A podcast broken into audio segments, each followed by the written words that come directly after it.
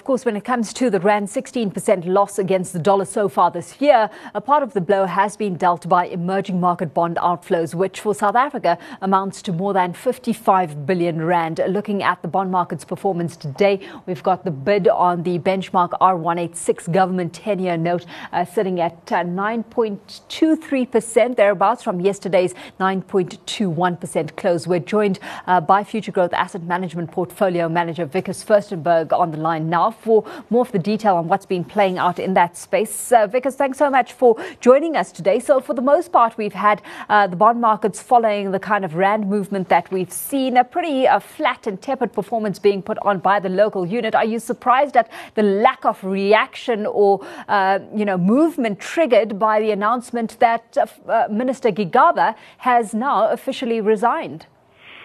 Hello, Alicia. Um, I think um, for you know on, that news flow, uh, we're not surprised. I think there wasn't much leeway for him. So and I think more specifically, uh, you know, he's not the Minister of Finance anymore. There is no impact on, on, on, on the fiscus, and, and there's lots of other things that, that, that we need to focus on. Certainly in the global arena, and that's uh, really what's stealing bulk of the attention right now. We've got political issues in Europe, including Brexit negotiations and then conflict uh, between Rome and Brussels over the, uh, Italy's budget deficit plans weighing on markets. So, talk us through the kind of activity that's uh, triggered uh, locally today?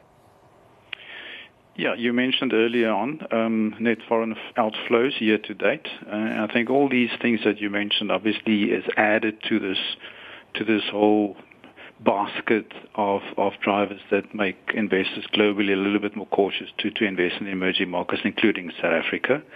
Um, if you look at the auction today, um, government um, sort of issued three bonds, five, 14, and 22-year bonds. And the five-year bond, actually, the demand there was quite nice, o- almost four times oversubscribed. You would expect that. It's more short-dated, less risk, less duration risk, um, less sort of like low, small, sorry, a weaker demand for, for, for the 14 and 22 year, which probably makes a bit more sense uh, market is wary. The market is worried about, you know, a curve that may steepen more, given everything that's happening around um, South Africa globally, and then of course, of course, the, the fiscal side in particular.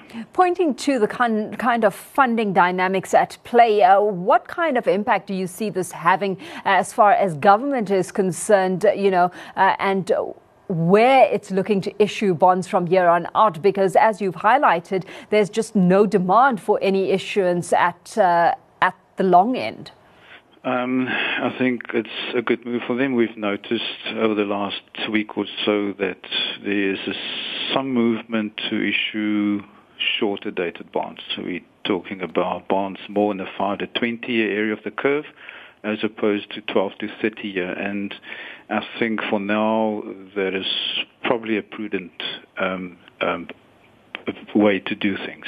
Yeah. Uh, of course, uh, on the international arena as well, we've got uh, all eyes on US inflation data, which is expected later this week. where are your expectations sitting as far as that's concerned? Because, because it's key as it's expected to further inform some of the speculation around the pace of the Fed's monetary policy tightening. I think we're sticking to our view. Um, the U.S. economy is, you know, if you ignore the the noise uh, in terms of monthly data releases is, still growing quite strongly. The labor market is very, very strong. Um, um, labor cost is rising finally, and you're seeing that feeding through into inflation, which seems to be a bit more sustainable at levels above 2%. So I think the Fed should hike by at least another 50 basis points. Well, uh, what kind of uh, tone does that set up for our MPC? Of course, uh, our local interest rate decision coming through next week.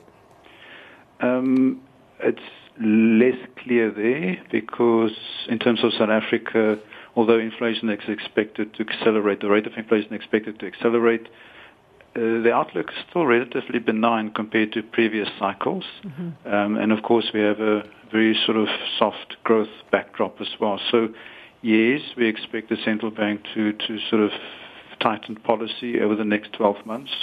I'm not convinced that should that should Yeah. that should pull the trigger next week. Well, let's leave it there, Wikus. Thanks so much for having joined us on the line this evening. Wikus Furstenberg is with Futuregrowth Asset Management.